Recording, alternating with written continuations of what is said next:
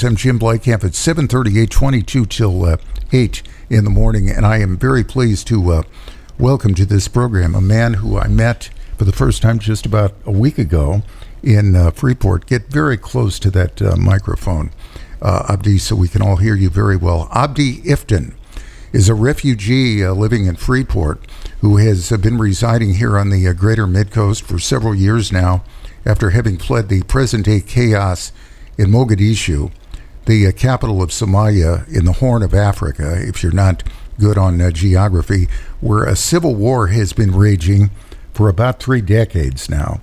Abdi, I meant to ask you because this is relevant to where I'm going. How old are you? Uh, Jim, thanks for having me. Yes. I, I, I just turned 34. Yeah, I thought you were about uh, 34. By the way, you can see a picture of Abdi on our uh, Facebook page if you want to view the man as we're uh, talking to him. He's on our uh, Facebook page. 34 years old. So this civil war has effectively been going on as long as you have been alive. You lived in Somalia till you were how old? Uh, when I was five, that's when the Somali civil war erupted. Okay. Uh, so I lived until I was 24. So you knew nothing but war uh, your whole That's- life. that's correct. In uh, in Somalia, and uh, by the way, uh, as as I mentioned uh, just a little while ago, in just the uh, last few days, and there has not been given a, a whole lot of media attention uh, to the fact uh, that uh, a uh, apparently just a, a lovely woman who uh, was loved uh, by many uh, people in Somalia and by Canada, which uh, became her adopted country. Hodan Nalayeh uh, was killed by terrorists in Somalia after returning there from her immigration to Canada. Talk about that. Tell me, you knew her, right? I, I, I did, yes. So Hodan, Hodan Nalayeh was one of a very rare, courageous young women who, who have actually decided to leave um, her privileged life of uh, growing up and going to college and having a having a good life in Canada. Um, she was not uh, that she was not that lucky to be uh, to have seen Somalia civil war, but she was. Uh, uh, uh, you know, connected to, to Somalia and the Somalis in general, whether in Somalia, whether outside of Somalia. So I have met her um, two years ago, uh, especially when she had heard my story on the radio and she realized that I had a book that was coming out. which um, we're going to talk about. Huh? Which we're going to talk about. here. Yes, which we're going to talk about. Okay, so um, Holden and I have really had uh, had a, a quick conversation, um, and um, you know, she she was saying, "You just came from Somalia, and I'm interested in going to Somalia." So we were going different directions, and uh, it's it's kind of been quite interesting to me to say, "Oh, are you not really scared of yourself for yourself?" And she said, "Well, if we're scared, that's what they need. Oh. So we don't need to be scared." So you're telling me she was not a native Somali? She was a native Somali. I thought she was. So, like every other Somali, she left when she was Okay, she uh, when she was very young with her family. And uh, what I what I was reading online online uh, last night indicated that she really maintained her love for uh, Somalia, and she probably would not have left had it not been for the war. Um, I, I think she's been um, encouraged by the uh, energy of the young Somalis, and uh, we- you know, uh, it, it- there's an estimate that uh, over 70% of the Somali population are young, under 30. Um, so she, uh, I think she was 46, but she she thought that she she was a a voice uh, uh, for those generation, for the Civil War generation, those that left Somalia and those that are still in Somalia. But she was also part of the uh, reconstruction of, of Somalia. Somalia is trying to stand on its feet. Um, so she went there, and she was the, the first Somali who had really created a Somali, uh, English speaking Somali television um, in Somalia and outside of Somalia. And she's been, uh, she's been uh, very involved uh, picking up stories from uh, young men and women of Somalis who are doing something amazing. Like she, she reached out to me because I was, you know, I, I, I published a memoir, which is also one of uh, one of uh, rare things that you can see in Somalia um, of, of those who grew up in the civil war and, and telling their stories. So she was someone who realized the strength of a story, and uh, that's what she had used. That was her platform, and uh, so the people who killed her didn't like what she was doing. she was sort of bringing the issues out, and she was uh, uh, becoming part of the uh, growth, uh, intellectual and professional of within the young Somalis. And they didn't much like you either when uh, you were there. Uh, either well, or, or was that in uh, Kenya where you were? Uh, it, it was both in Somalia and in Kenya, and that's one of the reasons I left Somalia because I I received a phone call and someone telling me, uh, well, you know, your nickname is American, so we're gonna come find you. Um, so being nicknamed American was, uh, as you can see, uh, was a problem. Uh, almost costed my life. Uh, on top of that, speaking English, you know, going with a girlfriend, listening to music, uh, movies, uh, dance, and everything else that was part of my life had, had been threatened, and uh, it almost costed my life. And that's the reason I left. You were in Somalia and then in Kenya before you ever came to the United States. That's right? correct. And why were why do you say you were nicknamed American? Uh, well, this is interesting because when I was, I believe when I was 10 or 12 years old, uh, um, so you can imagine, Somalia did not have anything functioning. Uh, there was no hospital, there was no infrastructure, uh, no clinic, nothing. But then there was one movie theater that um, just happened to be my school. And when I say my school, uh, this was uh, uh, a movie, a, a shack with a little television screen, piles of cassettes uh, of uh, fabulous action, Hollywood action movies. We're talking about the Terminators, the Commandos, the Rambos. And I would go there and learn English every night, you know, memorizing words, collecting phrases. And um, so um, and then my friend said, "Well, you know, you sound like Arnold Schwarzenegger." You know, uh, you know, yeah. And then they would say, "It's so amazing you understand what they're saying." And I realized I had strength in myself, both, Ah. which is, well, guess what? I can learn things, but also I can become an interpreter, translator, by telling my friends, "Oh, he's gonna do this," you know, "Oh, he says this, and this is gonna happen in the movie," and then out of a sudden, I became the American. Okay. Um, so I was nicknamed American. That's how I got my nickname. so effectively, uh, your self education worked against you. Uh, that's correct. Wow.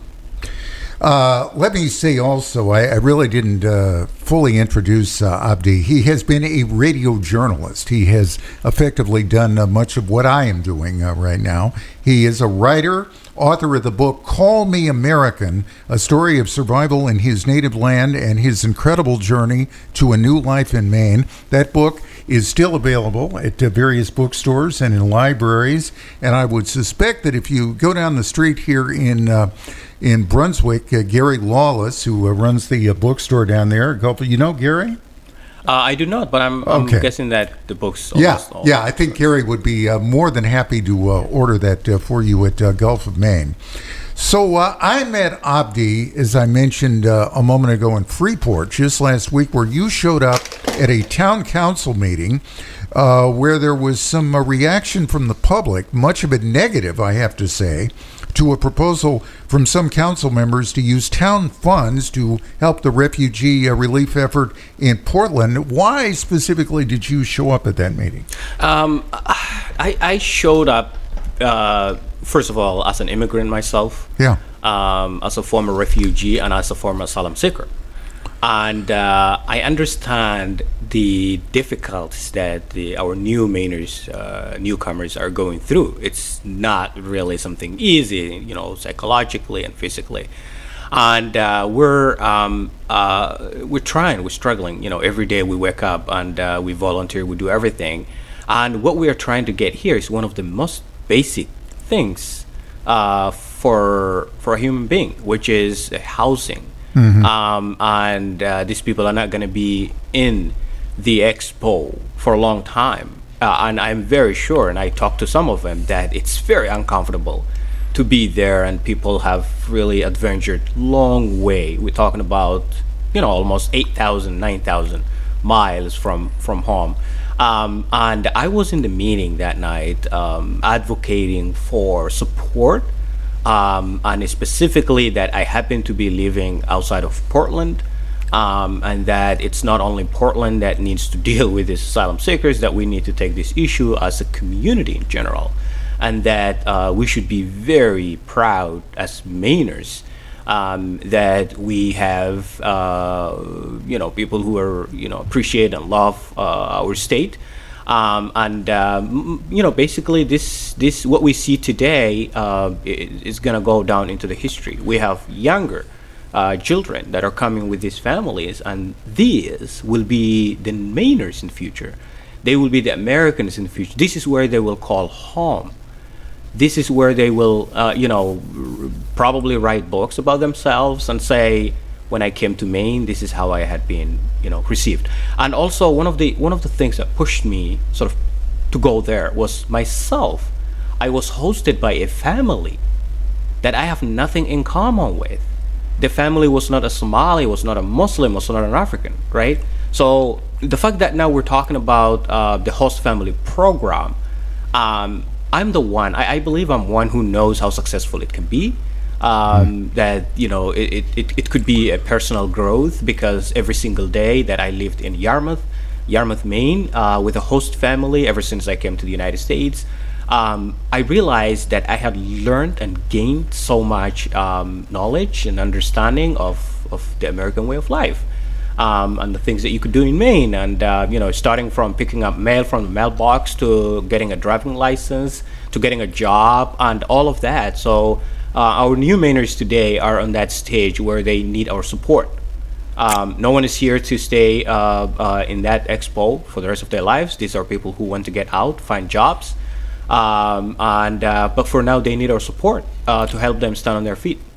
We're going to uh, come back. We, I need a short uh, commercial break. We're going to come back here with uh, Abdi Iftin, and I'm going to ask him next what it's like to be a uh, Somali refugee on the streets of the mostly white, let's face it, white uh, mid coast on a day to day basis. We're going to get into that uh, in about a minute and a half here at 750 at WCME. As much a part of the mid coast as Popham Beach and Harpswell.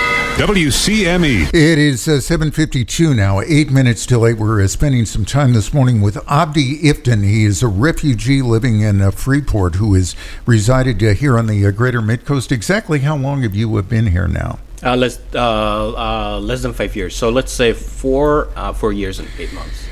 It's it's apparent you're a black man. You don't look much like uh, most people who are uh, living here. On the first of all, wh- why Maine? Why did you uh, come to Maine? Was it in part because of this host family that you uh, connected with? It was the host family that I was connected with. Yes. Okay.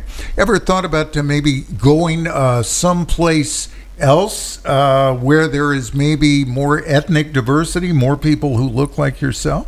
You know what? Um, when I arrived in the fall of 2014, um, I, I didn't like Maine in the first you know first time uh, because I thought it was uh, uh, uh too rural. I mean, there wasn't quite you know a lot of people. Uh, the kind of America that I knew from movies was not yeah. was not here in Maine. Yeah. Um, uh, however, I think within a year or so, I realized that I couldn't live in Boston or New York or California or Florida. You know, it's it, Maine is a place that that uh, uh, that you can miss. So wow. um, I understand that uh, uh being a person of color and uh, that Maine is considered to be one of the uh, whitest states. Oh, it is in, the whitest state in the union in the United States. Yeah. Um, so. I would I would say that um, the Maine community, even though they, they don't have the skin color that I have, you know, are very welcoming. There are people who hmm.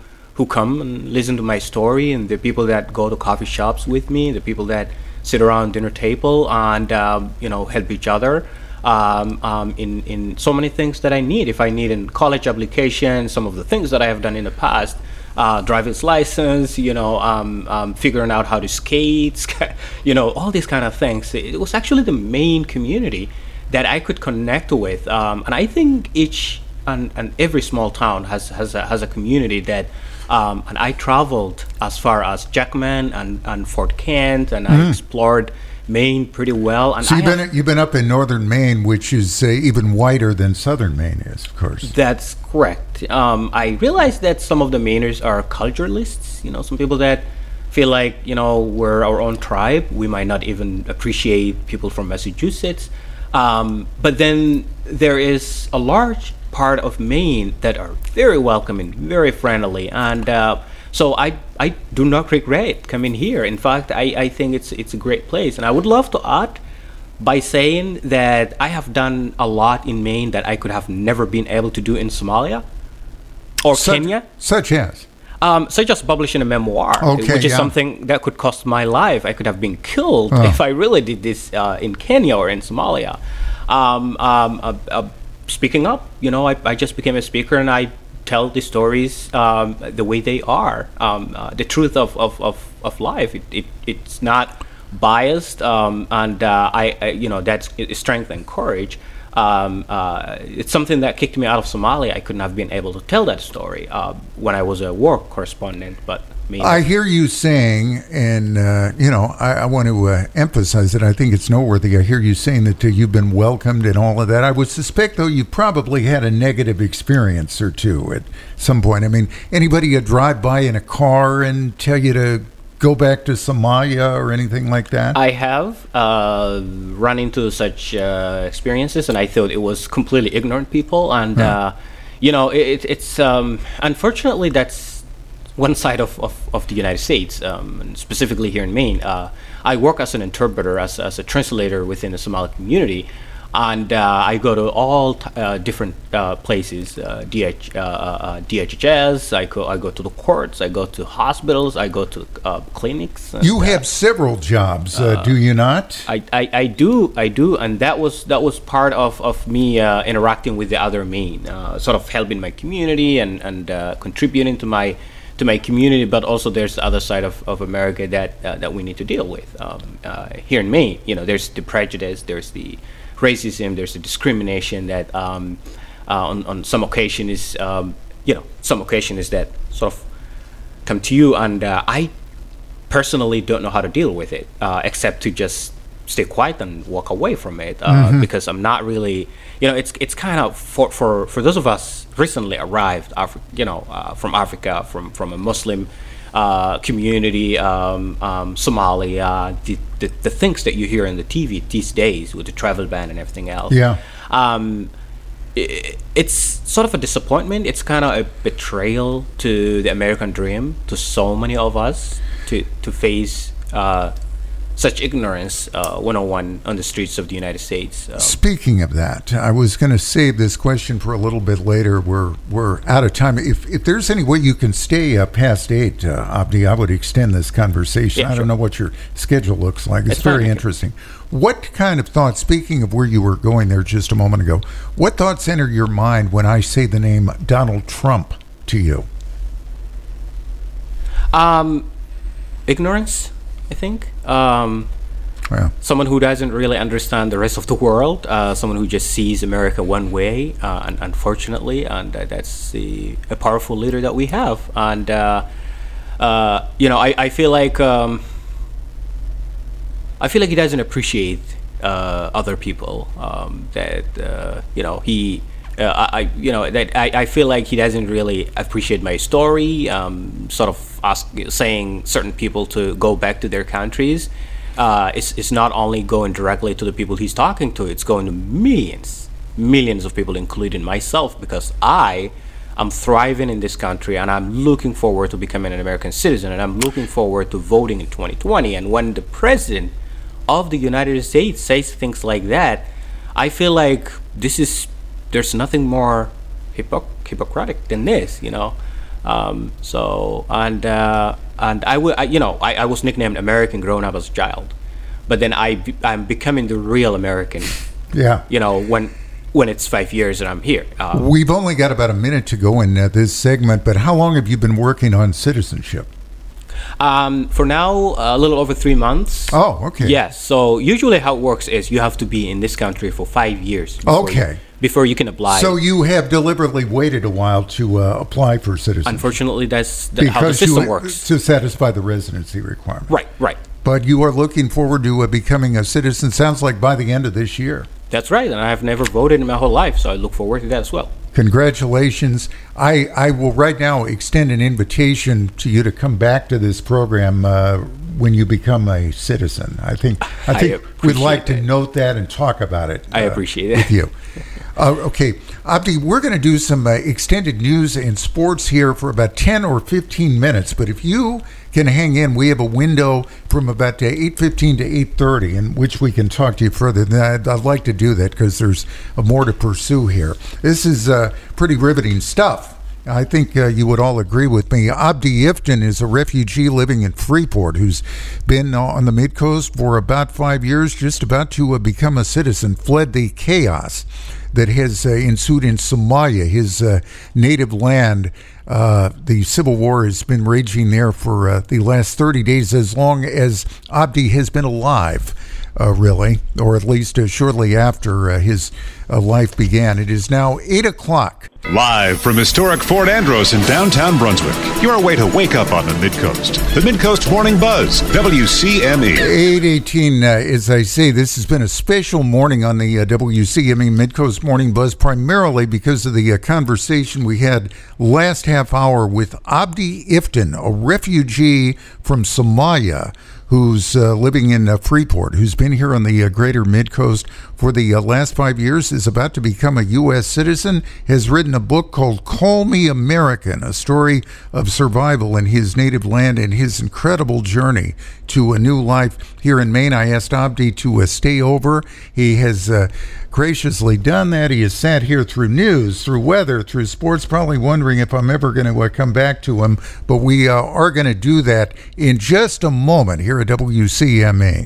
The Buzz. WCME. 821 now at WCME, and uh, we continue talking to uh, Abdi Iftin, a refugee living in Freeport, been around for uh, about five years, came uh, out of the uh, chaos in uh, Somalia, a civil war that's been raging for 30 years, just about as long as. as Abdi has been alive, he is 34 years old and uh, again, he's uh, he's an author. He's a, a radio journalist. You uh, spent some time, of course, uh, most of your life in uh, Somalia, and then how did you uh, end up in Kenya? Was your next stop? Was it not? Yes, Kenya was my was my next stop. Um, I went to Kenya in a kind of um, uh, kind of difficult way because this was uh, early 2011 when Kenya has uh, uh, closed its border with Somalia, so the border crossing was uh, was impossible. Um, uh, so I had to go to Uganda, um, mm. which is sort of next to Kenya, but not next to Somalia. Um, on midnight, I smuggled myself. Into Kenya, uh, uh, and um, I went straight to Nairobi, which is the city um, where I uh, registered my name uh, and myself as refugee. I assume that uh, you reached a point in Somalia where you just decided you needed to leave. Um, things have really become very difficult, especially uh, after I became a correspondent, um, someone who tells the stories. Yes. Um, and those were secret stories. Um, and you, you, did that while you were still in Somalia. I did that while I was still in Somalia. And uh, talk about that. You worked for National Public Radio. Did I did. You not? I and did. How, and how did that happen? Um, so I I connected with uh, with uh, with National Public Radio um, because they were desperately looking for stories on uh, on the ground in Somalia, where there was there was no uh, journalists. Uh, they were either killed or displaced. Now NPR NPR is maybe the uh, broadcast organization in this country that still does the most foreign news. They have a mm-hmm. lot of foreign bureaus. Did they have any full time or even part time person on the ground in Somalia? No, there was there was no nobody that uh, actually did, uh, sent any any, uh, okay. any stories out of Somalia. So I became.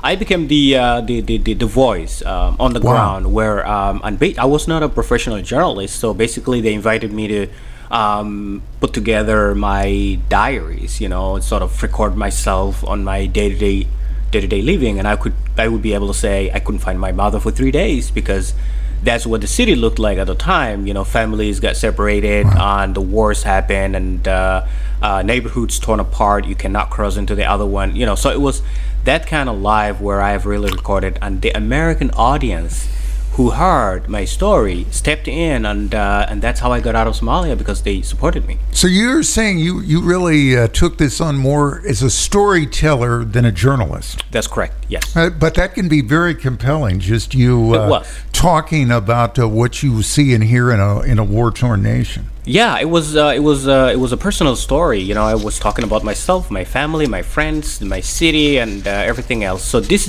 remember, this was a time when telling your own story was uh, uh, you know, could kill you. It, cost, Yeah. it could cost your life. So it was a it was the most courageous thing I've ever done in my whole life. And I know that so many other Somalis would not have really accepted to do that because you know you can get killed for saying anything against the militias. And the terrorist element became aware of what you were doing for NPR. Uh, they did, and they were trying to find me, um, and uh, that's one of the reasons I really had to uh, quickly and very fast get out of Somalia. And by the way, how did they become aware of that uh, over there? Because I I don't think National Public Radio has too much of an audience in Somalia, or did it develop one uh, online or something? I don't think they found the uh, uh, National Public Radio things that I was doing. I think they found my stories written on uh, the Atlantic Washington Post. Ah, okay. So my story has really gotten out, and it's been published uh, on uh, on famous, popular uh, uh, newspapers where they have their eyes on. They were looking for things.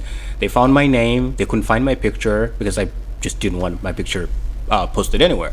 And uh, I, if you read those stories on the Atlantic and the Washington Post, they talk about Abdi the American, right? Someone who loves hip hop, someone who loves speaking English, someone who loves hanging out with girls at the beach, you know, the things that happen in California. And all that I was doing was a crime to them. Did you a sin. contribute directly to the Atlantic or the Washington Post, or did they I- pick I that up from NPR? So you wrote No, for I- the Atlantic and the Washington Post. I, in fact, sent several emails, so many of them, I could say hundreds of emails, and they put together, they put together those emails and uh, made it a, a really interesting long article um, that they uh, eventually, uh, you know, published it on, on the Atlantic and, and, and uh, yes, on the Washington Post. Let's let's pick up on, on that a little bit more. So uh, eventually, you uh, made your way here to Maine, and how did this book, the book uh, "Call Me American," was written or at least published just last year, right? Mm-hmm. Now, how did that come about? Um, so, for those who are listening, uh, there's a famous episode on This American Life called Abdi and the Golden Ticket. Oh, really? Yes, so Abdi and the Golden Ticket You're a famous man. That was me. Um, and it went on air on July 4th, 2015. And uh, thousands of people actually have heard the story, and so many of them reached out to me and saying, Your story has really Ah. touched me. Someone was driving, someone was at the kitchen fixing their breakfast. You know, people have heard the story from across the nation. And If, if I if I could just interject here for anybody who doesn't know, This American Life is a uh, very heavily listened to program on National Public Radio weekly uh, program. It uh, has a uh, quality uh, all its own in which. Uh, people and reporters uh, tell stories in a very intimate uh, manner. There's a lot of uh, first person stuff, people recounting their experiences. There's just a lot of very uh, intimate reporting uh, on that program. You kind of have to hear it to really know what it's all about. But you're saying that, hosted, by the way, by a guy by the name of Ira Glass, who I've met a few times, very interesting guy. But you were the subject of an installment of This American Life. I was. I was the subject of the episode called Abdi and the Golden Ticket, and entirely focuses on the immigrant visa lottery, uh, sometimes called the diversity visa lottery, which is a program that I have uh, been able to, to, to win. You know, lucky one, uh, selected out of uh, uh, 15 million people. Wow. And uh, so Ira Glass was was actually, um, um, you know, the the, the uh, uh, and I met him a couple times, and Do, he- did he handle your segment He- he personally? did, he did, he he's did a, he's a pretty well. very uh, intelligent, competent guy. Right, right. So it kind of talks about coming to the United States through this program. And then the listeners have really said, you know, we're more interested in this young man's life, you know, grown up, what was it like, and uh, what's his experience in the United States.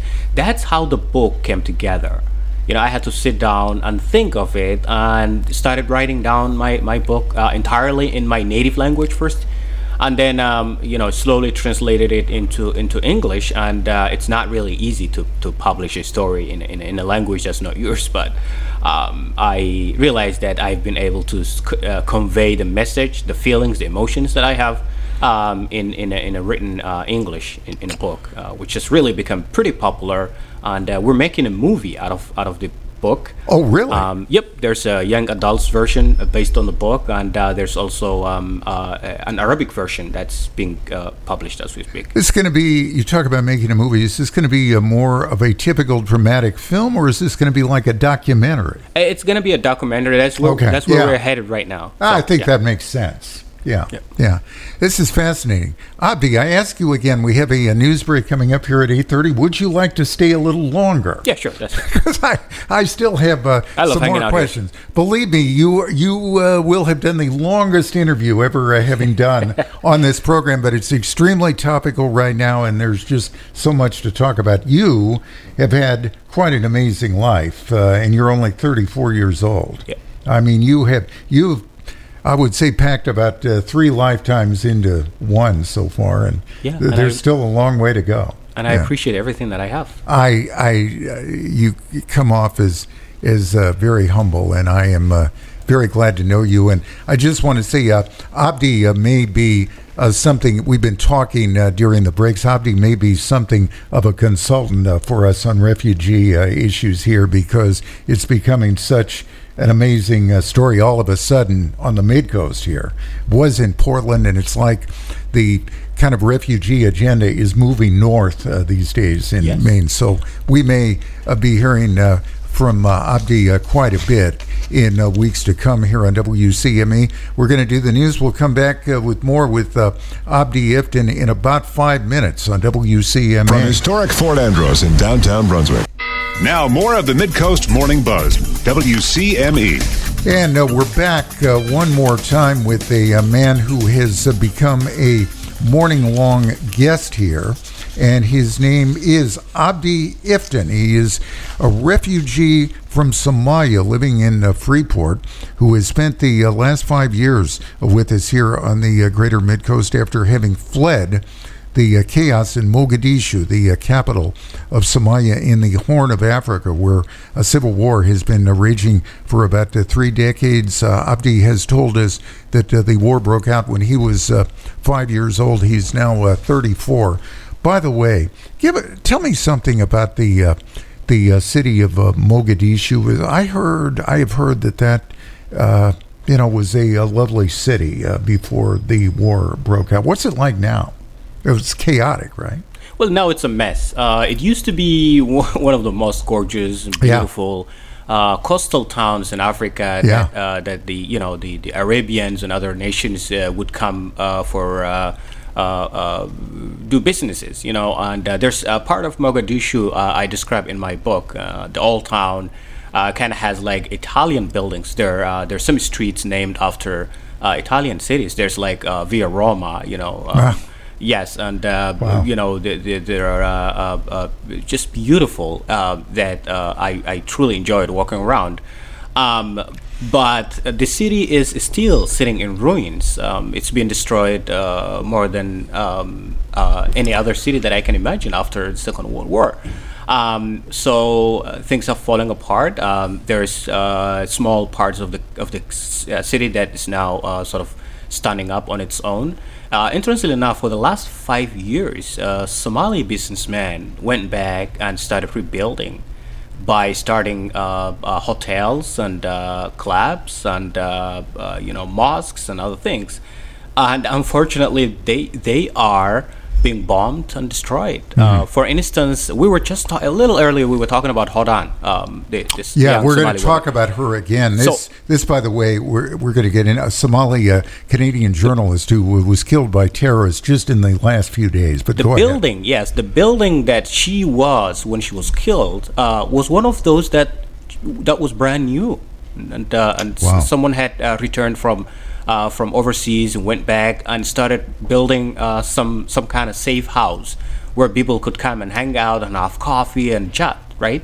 Um, and uh, the terrorist group uh, Al Shabaab don't like any sort of activity like that. They want the city uh, to sit in ruins. So they came and bombed. And uh, if you see the image today on Google uh, where Hodan was killed, it it kind of looks pretty scary uh, because they have really leveled this this building almost to the ground. They you know uh, shot at it um, many times and. Uh, and uh, so that is what's happening. People are reconstructing, and other people are destroying, and that's that's the kind of city that uh, that that I belong to, and uh, it's it's pretty scary as as a as a Somali myself. I don't know what to do in, in the near future. You know, if I would go back and invest and do something. I was going to ask you that. Do you aspire to ever return? Uh, the question is, uh, the answer is yes. I'm sure you'd like to uh, go back and visit. Uh, I, my, my real question is uh, do you, you have any ideas about uh, returning there to live on a long term basis? Um, I belong to Somalia. Okay. Uh, uh, you know, even even becoming an American citizen, that won't really mean uh, that I have to say goodbye to my to my country, to my background. Um, I am thinking that I could be a contribution to the growth and rebuilding of Somalia, and I'm sure that that's going to happen at some point. We have all these disappointments and destruction going on today. Uh, with a small group uh, that's benefiting from the destruction uh, because it, you know, it, it, it makes me give up on Somalia, and that's their aim, their purpose. Um, they killed Hodan to scare me. Uh, this is Al Shabaab. this is Al Shabaab. And but by the way, is that a uh, is that a fundamentalist kind of uh, terror group? it's an Al Qaeda linked. group. okay, so they don't like they don't like music. They don't like they are they are very rigid in there. They are, they are, and they, they go around and uh, recruit young men, and uh, you know one of the one of the things that they use is, is America as an enemy. Yeah. Oh, yeah. And they have their own version of Islam. Unfortunately, you know, which is uh, just killing and destruction, and uh, Yeah. you know, looking for some some some chaos, and uh, there's no peace on earth uh, according to their world. And um, so the Somalis, uh, who are considered um, 98% Muslims, uh, they're fleeing. No, no, nobody's interested in joining their world because it's a pretty complicated world. There's only one way street uh, in in their world, which is just death. You know, so um, that's partly why I left, and uh, we're not. You know, I'm not really interested in that. Um, um, eh, in their propaganda, but unfortunately, they have taken my country. and for those of us here, we're becoming American citizens. We're getting married and having kids, and our kids are, are grown up in in, a, in, a, in, a, in another country, and that's where the Somalis, Somali diasporas, uh, meet and talk about um, the future of Somalia. How can we go back? How can we rebuild? How can we have our kids reconnect with Somalia? Hodan, this young woman who was killed, was one of those who left Somalia when she was very young, Mm-hmm. and she doesn't remember anything about Somalia. She hasn't lived through the civil war, but she grew How, up. how old was she? Just I think she was 46. Oh, so a little older than you. Yes. Okay, She was. okay. Yep. Okay. Um, but so she went back and uh, she was killed. So that sort of you know makes so many of us feel afraid and Yeah. we don't want to go. And that's a success for them. That's exactly what they're looking for. This civil war has been raging for uh, 30 years, about uh, almost as uh, long as uh, you've been alive. You say it uh, broke out when you were uh, five years old. Do you see, I mean, any reason for uh, optimism in, in more recent years? It sounded for a moment there like you do. You see some opening for a resolution even after 30 years of more or less nonstop chaos. Uh, there's optimism. That's correct. Um, I don't. I don't think this um, uh, this small minority group of terrorists are not gonna take the country for the rest of their lives. You know, the, the country is the country. It's still there. And uh, for those of us who escaped are here and we're uh, uh, connected to our country. Um, and retaking, I think it's quite a slow process. There's an African Union uh, forces on the ground supported by the United States and the world. Um, there's American military bases in Somalia, and they're bombing every single day uh, bases of, of the uh, Al Qaeda linked group. Uh, so they're taking them out one by one, and I think Somalia is rebuilding its police, its military. Um, I think that uh, it's it's quite a slow process, but I think that I have uh, I have optimism in the next uh, few years that uh, we we're gonna be in a in a pretty good uh, place where we can go back. Really? So there is some semblance of functionality in the midst of all this chaos over there. Yeah, I mean, unfortunately, it's not only the Al Qaeda linked group that's sort of making all this headache in Somalia. You know, there's a tribal conflict that's that's happening in Somalia. Even if Al Shabaab, the Al Qaeda linked Islamic terrorist group, is wiped out of Somalia, I don't still think that we can have peace. You know, it's not they're not the only problem. Uh, Somalia is a tribal community, and uh, the, the civil war was started by by that uh, mentality and affiliation and I think that um, you know that that will probably take quite some time for us to realize that we need to compromise and sort of move on from from this uh, uh, tribal uh, you know identity and sort of come together to to build our country together. I think we will be there. I don't know how long that will take, but um, um, yeah, th- so there's quite a lot of problems happening.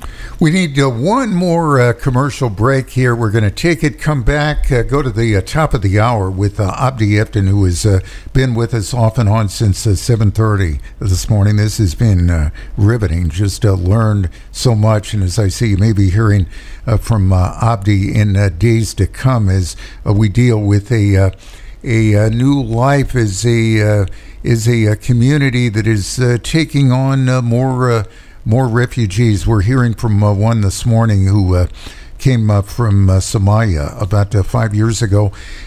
we talked about an hour ago with with Abdi about this woman to whom we both referred uh, in the last few minutes. Hodan Nalayeh, a uh, Somali Canadian journalist and videographer who was killed uh, by terrorists upon her return to Somalia just over the past uh, few days. Uh, Abdi was personally acquainted with her.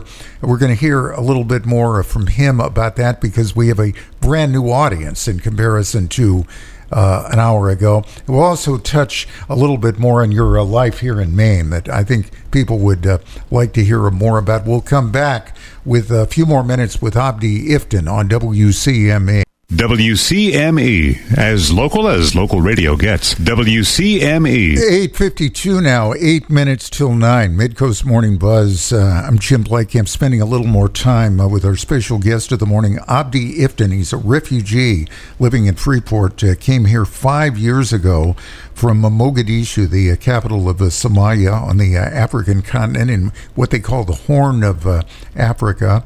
left the chaos and and uh, uh, civil war in Somalia behind him after uh, having experienced uh, that for uh, his entire life because the uh, civil war in Somalia broke out at just about the time Abdi was born. He is 34 years old. again, I want to hear you, Abdi, talk a little bit more about this a woman who uh, was killed in Somalia upon her return there by terrorists just a few days ago. Hodan Nalayeh a Somali Canadian journalist and videographer. According to something I read last night online, her buoyancy and energy drew people in wherever uh, she went. Uh, described as a raconteur. She wore her love for Somalia on her sleeves, spoke about the country at length in broken Somali during evening fireside chats. I believe this might have been on radio or television or something in Canada, right? Mm-hmm. Uh, tell me more about her. Uh, well, Hodan was uh, is, is, the founder of the first uh, English-speaking Somali television, and she had uh, specifically um, uh, interviewed and, and told the stories of, of success of young Somalis. Um, let's talk about what she did, for instance, in Canada. Canada has a large Somali population as well and um, you know uh, on, on the local television and radios they talk about the crimes that uh, young somalis have committed or things like that they weren't really shedding light on the positive things within the somali community so she realized that the story was not told entirely um, and especially the uh, good stories uh, within the community. So that's how she sort of started to go around and talk about how the Somalis have really well integrated and started businesses and you know going to college and someone is graduating with a certain degree. And she sort of broadened her view and her mission uh, outside of Canada. And uh, she uh, she she sort of volunteered um, to go back to Somalia, and she was well mm-hmm. connected with uh, with uh, so many Somali leaders, uh, you know, including the current leadership that we have uh, across Somalia. And um, I think it was a very uh, difficult decision for her to really decide to leave behind everything else that she owned. Uh, I think she had. if I understand this correctly, I think she had three kids that she left behind, and she left them in Canada, so she had to go back. Oh to to go back to Somalia with her husband, and uh, her husband was killed as well. Um, so those those kids are orphans. You're saying? Uh, I think so. I think that's that's correct. So wow. she she has those kids, and and uh, uh, I'm not quite sure if if the father of those kids is someone else. That's okay. something I can't really uh, sure. uh, say anything about that. But I'm sure that her current husband um, was was also murdered uh, because they were sitting huh. together, and she was pregnant. Um, so, anyways, she was uh, she's uh, the, the Somali community anywhere is is mourning her death.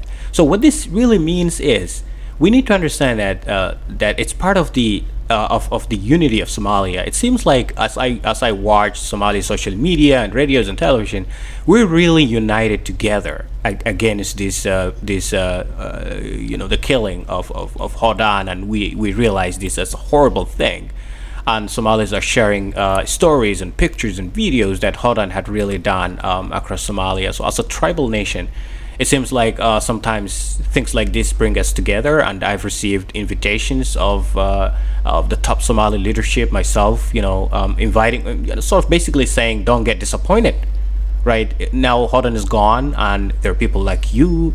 You're a publisher you know you just published a successful memoir. Your story's out there you know you're a great storyteller we don't want you to freeze and, and be scared and run away. So we want you to stand up. And uh, and I, I appreciate that and I you know I understand that but I can't re- you know it's like I am not in a position to take the risk like Hodan did to venture out into Somalia and um, have coffee somewhere because it's a feeling of a constant threat like you could get killed any moment Well, any yeah, but you, you say that, but you did uh, take a notable risk in uh, reporting for National Public Radio in Somalia, right? That that's correct. That's way before I have ever left Somalia, and uh, that was partly uh, sort of like at the beginning. I think Hodan has followed that story, and that's part of her, um, you know, encouragement.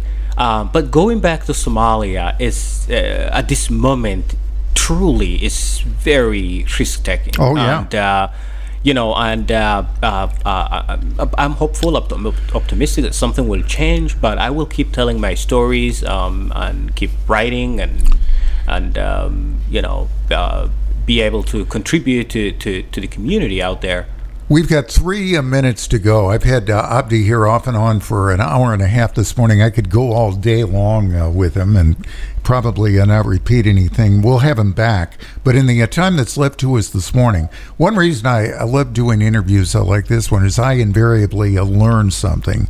And one thing I've learned this morning is that there is a distinction between refugees and asylum seekers. And as I told you during the break, I've always been inclined to lump those two together. Explain to me the, the distinction there. Oh yeah, there's a distinction.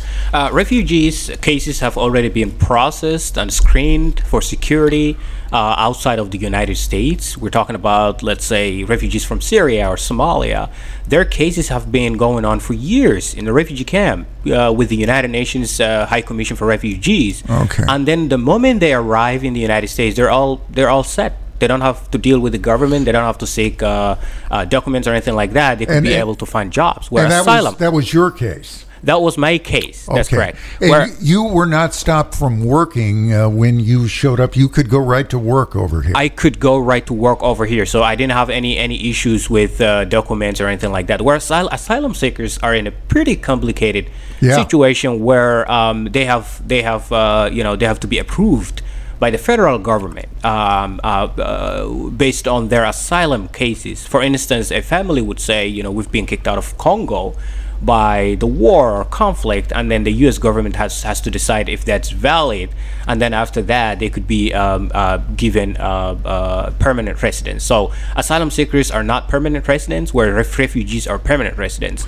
And um, and for the asylum seekers, it's a, it's a, it's um it's a case of uncertainty. So they never know if they will get approved. If they get denied, they could be deported back to uh, to their countries of origin. and they can't work for uh, six months uh, upon arrival. And I know that that is a bone of contention for some local uh, political people. The other night, I believe a uh, a uh, city councilor in Westbrook uh, pointedly said, you know, it would be so much easier on uh, these communities trying to help the refugees if the asylum seekers could work before six months. Do you think uh, that could be that rule could be relaxed? Uh, uh, yes, yes, I truly uh, uh, would say that they deserve to, to to find a job because there's in Maine almost every business that I had visited. Yeah. really need Oh, yeah. employees, Absolutely. and these people are coming with so much energy and they Yeah. want to work so Yeah. desperately. I mean, it's not you know we don't have to raise money or give them clothes and stuff like that. They're here to work.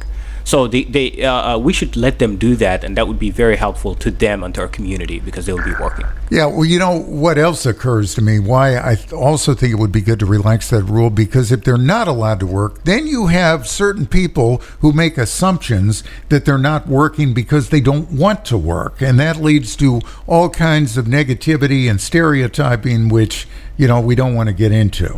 That's correct. You Yeah. know, that's correct. So, Yeah. Uh, yeah, people have left thousand miles to, to come here and work. Um, so no nobody's here to just sleep and not do anything.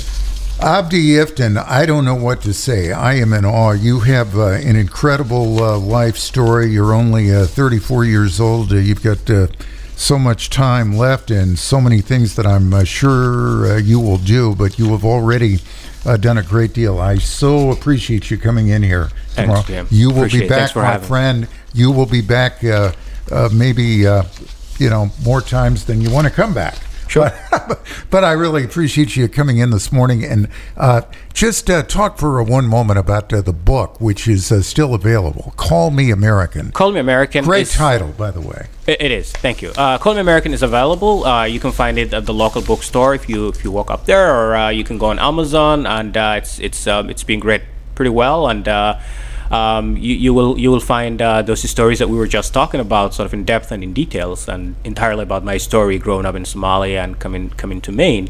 And uh, I'm sure that people who have read so far have truly enjoyed and uh, Yeah. learned so much about Somalia and the culture and everything else. I will be ordering it and uh, and reading it uh, because you've picked my. How could I not do that after this uh, interview?